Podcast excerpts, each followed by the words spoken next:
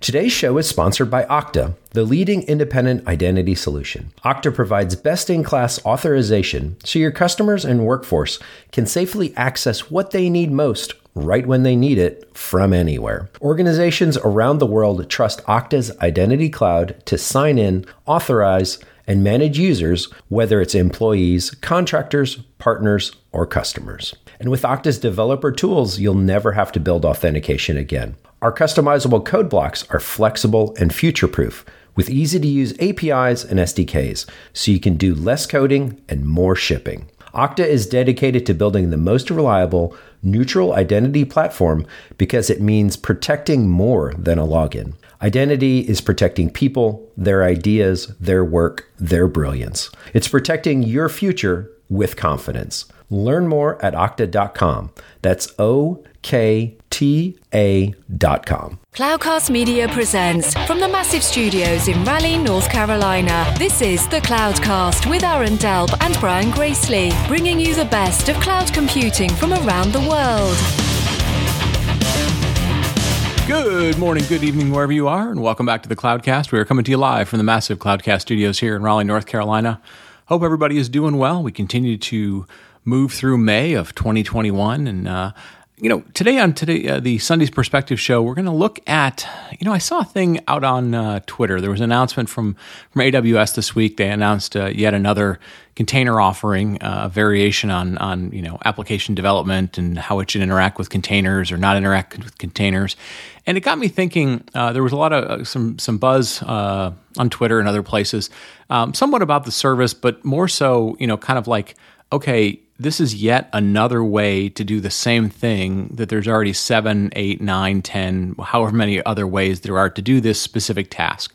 And so I thought what I would look at today is not anything specific to that AWS service. Uh, maybe we'll cover that in some other show, or somebody else can write a blog post about it. Who you know, depending on how important it is but really to look at you know how when you think about your portfolio of, of offerings right or you're an individual you know you're a company and you're building things how do you think about the sort of you know do we build a platform or consume a platform buy a platform whatever? Do we, do we use a platform and think about this sort of uh, vertical or horizontal platform and then think about adding features to that platform? Or do we think about what we should do is sort of the, the toolbox approach where there should be lots and lots of individual services, uh, services that are then maintained uh, probably as individual services that people can consume. Or, you know, where should there be incremental change to a platform versus a service. And you know if there's a new feature that comes along is that just a feature of a service? Is that a feature of a platform? You know what's the sort of thought process? And so i wanted to kind of go through some of the thinking that goes on there some of the trade-offs that might be going on behind the scenes and uh, you know kind of what to think about both from a technology perspective but also uh, how do you communicate this to the people who are going to use those platforms or services when they come back to you and they ask you things like you know, are you going to maintain this for a long time? Are you going to support this? Are you going to help me transition from one to the other? Why did you do this? So, we're going to get to all that right after the break. Today's show is sponsored by CloudZero. For software driven companies focused on growing margins, CloudZero is the only cloud cost intelligence platform that puts engineering in control by connecting technical decisions to business results. By analyzing cloud services like AWS and Snowflake, CloudZero provides real time cost insights that help you maximize margins engineering teams can answer critical questions like Who are my most expensive customers? How much does this specific feature cost our business? What's the cost impact of re architecting this application? With cost anomaly alerts via Slack, product specific data views, and granular engineering context that makes it easy to investigate any cost, CloudZero is your complete cloud cost intelligence platform, connecting the dots between high level trends and individual line items. Join companies like Drift, Rapid7, and SeatGeek by visiting cloudzero.com slash cloudcast to get started today. That's cloudzero.com slash cloudcast. Today's show is sponsored by Linode. Simplify your infrastructure and cut your cloud bills in half with Linode's Linux virtual machines. Develop, deploy, and scale your modern applications faster and easier. Whether you're developing a personal project or managing larger workloads, you deserve simple, affordable, and accessible cloud computing solutions. Get started on Linode today with a $100 credit, especially for listeners of the Cloudcast. You can find all the details at linode.com slash cloudcast. Linode has data centers around the world with the same simple and consistent pricing regardless of location. Simply choose the data center nearest you. You'll also receive 24 by 7 by 365 human support with no tiers or handoffs regardless of your plan size. You can choose shared and dedicated compute instances, or you can use your $100 credit on S3 compatible object storage, managed Kubernetes, and more. If it runs on Linux, it runs on Linode. Once again, linode.com slash cloudcast and click on the create free account button to get started. And we're back. And as I mentioned in the top of the show, we're going to really kind of look at the difference between platforms versus services. How do we maintain them? When do you add new capabilities to one of those versus the other one? When uh, you know when does one become too heavy? How long do you have to maintain all these things? And so, I kind of wanted to dive into kind of the different aspects of kind of what goes through the thought process. Um, not necessarily picking one versus the other, but kind of comparing the thought process from one to the other. So I'm going to put this into context. Uh, there was a new service announced from AWS this week called App Runner, which uh, you know is another way to run a container.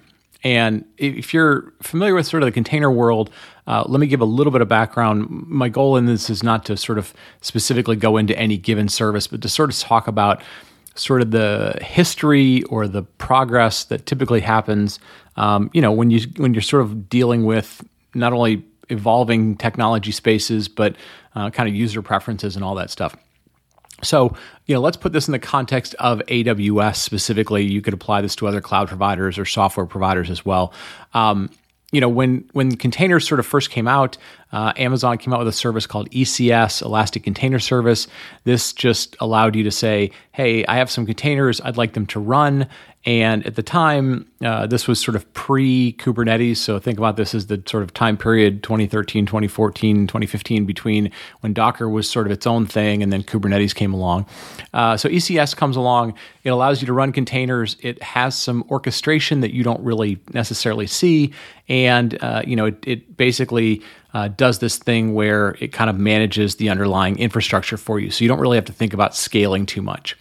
And then over time, uh, they also come out with this this thing called Fargate, which sort of manages the nodes for you. So, you know, at the time you you, you have kind of not necessarily a standard. Uh, they come out with an offering. That offering evolves a little bit to make it somewhat simpler to run. Um, and then the standard comes along. So Kubernetes starts to kind of gain some traction, and uh, Amazon comes out with something called EKS or Elastic Kubernetes Service. This was originally a thing that would just run Kubernetes clusters for you, essentially ran the control plane.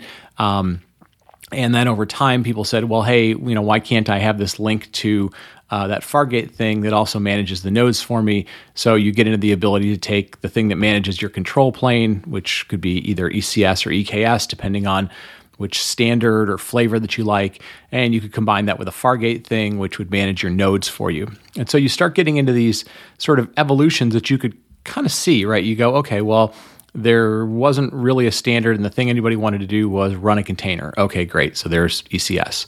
Then it was, well, you know, you don't just run the container, you have to manage the nodes, you have to manage a control plane, you have these two different things. Uh, you know, and Fargate comes along, and then a standard comes along. So you understand that sort of progress. And if you think about that in the context of platforms versus services, you know, the platforms that all of those, I guess, are built upon would be AWS, or in some cases, you could say those are really built as kind of on the e, uh, EC2 platform. And then those become services on top of that because even in the case of, of any of those services you talk about, you still have to manage your own load balancers. You still have to manage your own storage. You still have to manage security aspects and so forth. So, uh, I'm not getting into this to sort of make this all about containers, but you know, you sort of you see some progress there that happens. And again, you know, in the container world, uh, just as as every um, domain of technology evolves, you know, you see sort of early inclinations or incarnations of how to do things. You see some, hey, how do we make it better for people or simpler for people? Uh, oh, a standard came along, we probably should support that standard, and then you know things kind of progress. Now, the question you ask yourself is, um, you know, do we, you know, if, let's say you're a portfolio manager, um, and again, this could be you're an internal group within a bank or an insurance company, or you could be AWS, doesn't matter.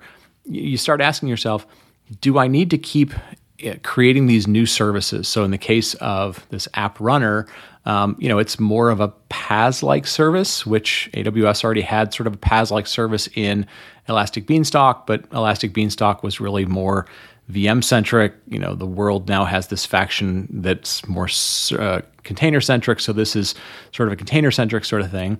And then you have this trend sort of coming along in the container space and Kubernetes space and other spaces, which is like, what if I don't really want to care about the nodes? Which again sort of takes us back to the PaaS space, which you know again was six seven years ago, and uh, you know sometimes ideas reincarnate themselves.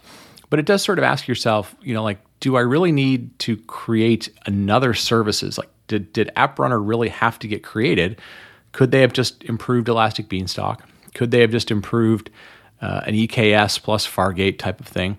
And again, there's not really right one right answer to that. In some cases, because of the way your organization is structured, um, you know, you may give independent groups the ability to independently create these these new things, right? So you may just have sprawl that happens because you know your organization, your culture allows independent things to happen. Uh, you may have situations in which you know you encourage teams. You know, you sort of have some central guidance to encourage teams to build upon each other. Which you know, so so you think about that in the context of well, you, you had this Fargate service come along and, and you had ECS and then EKS came along and then they kind of were able to build on top of each other. Um, and so it's always this question of should I keep building additional features, right? So this trend that's happened in the industry, you know, again, whether it's containers or maybe it's databases or storage management or whatever it might be, should I keep building new services uh, individually, right? Like, is that a good thing? Um, or should I kind of stack uh, vertically features on top of something that already exists. So let's sort of start with that premise. Um, you know, the first question that you sort of have to ask yourself uh, is do we need yet another service? Because nothing in computing is free. Um, you know, even if there's a free tier, right, there's still some amount of maintenance that goes on. And so the first question you have to ask yourself is do we need another service? Because there's probably you know some long-term thing that we have to do with that right whether it's maintain it maintain the docs uh, maintain a certification program that we have um, some people that are your partners or an ecosystem or other organizations that you work with they may depend on that thing. So the first question you sort of have to ask yourself is like if we're going to start something are we ever planning to turn it off? Or you know do we ever plan to deprecate it because you know version 2 of the API or version 3 of the API comes along? So you kind of kind of take that into consideration. Now the second one and I kind of got to think about this uh, a little bit is you know AWS famously uh, especially in the context when we sometimes we talk about Google uh, cloud or you know Google services mean not Google cloud but Google services you know AWS sort of always claims to famously say, well, we never turn anything off. We never get rid of a service. And, and they always point back to SimpleDB as the thing that, even though they have 10 other database offerings, well, we've never turned off SimpleDB, even though maybe nobody uses it. And it got me thinking, um, you know, if you design the service well up front and it just sort of runs, is it that become more of just a marketing claim that you didn't turn something off, even if nobody uses it? Um, and if you think about that in the context of the things that you do internally, maybe that's not a terrible thing. Now, you know, again, if you're not turning it off, uh, it, that API is still active to get to. Um, yes, there's some ongoing cost, but you probably behind the scenes can start reducing the footprint that lives underneath it. Maybe just becomes one server, one VM, one whatever. Um, but from a marketing perspective, if you you know if you if you you know think about internal communications or external marketing, it's not a terrible thing to claim, and especially if you never actually turn it off uh, and you you know sort of budget for the small amount that it might take. Um, you know that kind of builds confidence in people that like, oh, okay, well, even if I chose service A five years ago, they're never going to turn it off. But more than likely, you're probably never going to stick on that thing forever. So. Uh, but it, you do have to sort of think about, you know, can we leave this service on forever, especially if nobody ever uses it? and you know that's there's some math involved with that but I, I, I, would argue there's also a certain amount of psychology and marketing involved with that now the next thing you got to do is, is sort of decide um, you know when when do you do, you know when do you extend and when do you build something new and and i think the probably the, the most common way that you sort of go through this is so some new trend comes along. Um, so in the case of you know the, these container things, you know the new trend in containers is I don't want to think about nodes. Um, you know sometimes people will call it serverless containers. You know we've been through the you know what does serverless mean stuff. We had a great conversation with Julian Wood uh, about that.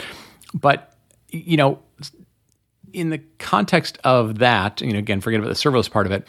You really sort of ask yourself like, can the current service I have adjust to this new paradigm, right? Like, is it really just adding some features or is it really completely different? Um, and this is where you get into some really, really difficult conversations because if it really is just sort of a new, you know, kind of new capabilities, um, you know, you, this is where you start to prioritize like, can we get those things out the door if we have current commitments to a whole lot of features and a whole lot of technical debt and other sort of backlog of stuff?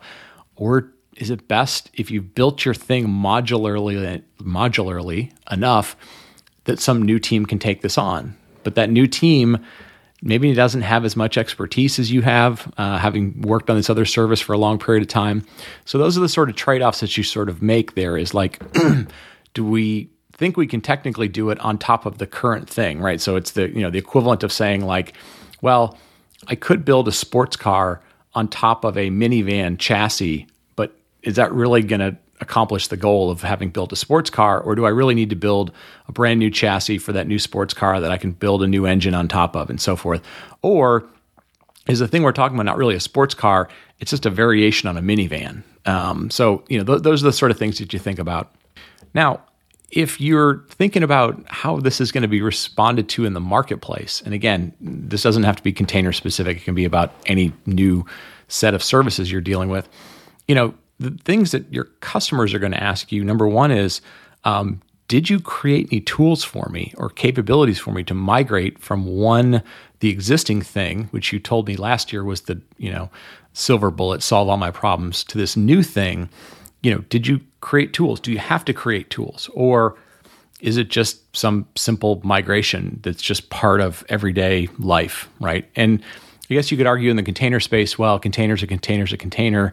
As long as it can run on the container runtime, then it's fine. But that doesn't necessarily apply to you know some certain kinds of data migrations or other stuff where you might have to either reformat it or you know really build a lot of different sort of operational tools around it. So that's the first thing you sort of have to think about is how do I get somebody from A to B? And to be perfectly honest, that's sometimes a conversation that gets ignored because uh, a lot of times you're thinking, well, maybe I'm not going to be as concerned about getting people from A to B. I just want people to start fresh on on B. And you may listen to that and go, "That's insane! Like people are on A." But there is another part of the market or another set of your internal customers that might have never cared about A. So that is a, a conversation that, that goes on and something you just have to kind of consider and, and, and figure out. The next thing is are these services interoperable, right? Can you literally just move from one to another without changing anything. And, you know, for simple applications, you know, demos and all sorts of stuff, you don't really care. But when you have running applications and you have things that are applications that are making your business money, people are, you know, relying on, people don't want them to go down. There's, you know, secondary and third order ecosystem things that are relying on them. Um, you know, you can't take this for granted. And so this is another one of those big areas where you think about like, do I keep building features on the thing that I'm doing because I can pretty much guarantee interoperability? Or, you know, if again, this interoperability is sort of a given that you can just migrate one thing from another, maybe it's just a new entry in a load balancer, a new entry in DNS, whatever it might be. Um, you know, that's really important to kind of think about because that that kind of is going to impact how much um, you have to again plan for helping people get from one place to another. And you know, this is again another area where it may impact whether or not you put that burden on the existing team, the existing platform, or even the existing service, or whether you should spin up a new service and you sort of take the approach that says, I, I don't really care, right? That's that's that's this new new service doesn't have to care about that. That's an old problem. And again, those are the trade-offs that the teams tend to make, which is how much do we care? How much of the market do we think shifts when we move to this new thing? And then the final thing that I kind of was thinking at is it's, you know, people get excited about a new service. Oh, it's something new, it's something shiny, uh, and you can talk about why it's different or some new capabilities that it have. Um, and there is some inherent.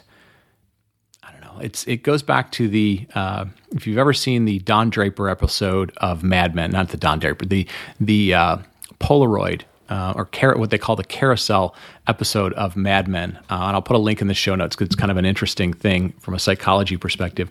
Um, but it you know it showcases somebody saying you know showcasing uh, this new uh, projector that has slides in it, and somebody says, "Why would anybody ever do this?" And they they walk through and they say, "There's just something about new that draws people to things." And so there's there's always this thing we have in technology, and I talked about it I think last week on um, you know how do we we deal with keeping up with everything new, but you know, we do have this sort of fascination with something new as if it really is going to solve something that we just couldn't solve before, right? We have we all inherently have this problem solving thing. And and so it sort of is the it does sort of get to this point of like if you have an existing platform for example and you really you know have done a lot of work on the platform it's able to scale horizontally it's able to support a lot of different capabilities which you know if you think about most platforms that's the goal but at some point you know that next feature you add those next five features you add at some point the market will come back to you and say you know that thing's too heavy right? And and we've seen this in in different uh, in instances again in the data space and the application space and in other spaces. Um, and and you always have to be very conscious of the point where even if customers or users don't have to turn on those new features that if you represent them as being part of the platform, as a part of instead of being an individual service, that sometimes people will come back to that and go, either I don't want to pay for all that stuff, or I'm concerned about having to secure it. And again, you're going, well, you don't have to turn them on. They're not on by default. You're, you you can enable them as you go along. There is a certain perception that platforms eventually have, and you know, we're seeing this with every single one of the cloud providers now. When people say, hey, look, there are hundreds of services in the console. I can't even find things. Where you have to be sort of conscious and aware of those next new features will overwhelm people. They'll put doubt in their mind. And that sometimes leads to the next cycle of, hey, maybe we should look for something simpler, right? Something easier, something I don't know, less prone to maybe having a, sec- a security uh, fault or you know new surface that has to you know deal with an attack surface. So you're always trying to find that balance between you know not only technically trying to you know find the right place to put a feature versus a service, but you're also psychologically um, thinking about the reaction that people have in terms of do I need all of these things? Am I paying for them? Maybe they are, maybe they aren't. Uh, is my security team going to be concerned about the attack surface of them? Maybe they need to care, maybe they don't. Um, but at some point, every platform, and we've seen this historically, whether it was a mainframe or Windows or you know the space in an AWS console screen or whatever it is, where people start going, that's just too big and heavy, and and you're always trying to make sure that people don't feel like they're having to drag the burden of all these other things that they don't use along with what they do, uh, what they do lose and what they do love. So, you know, all those things really come into play in this. You know, do I keep building things in my platform? Do I keep building individual services? Are there some way to combine services so that you know that serviceful mindset uh, sort of works? Anyways, I kind of wanted to mentally sort of talk through that. I know there's there's not one right answer. Um, you know, and, and again, we look at what cloud providers do. We look at what software providers are doing. Um, as you're thinking about this as your internal teams, uh, how you build things, I think it really comes down to you know there are both technology aspects of it that you're trying to do, and you're trying to be mindful of you know how well you can reuse your team, how well you can reuse technology. But I think you also have to be psychologically mindful of the way that your users, whether those are paying customers or internal users, think about the new things that you offer. Can they keep up with them? How well do they trust that you're going to maintain them for long periods of time?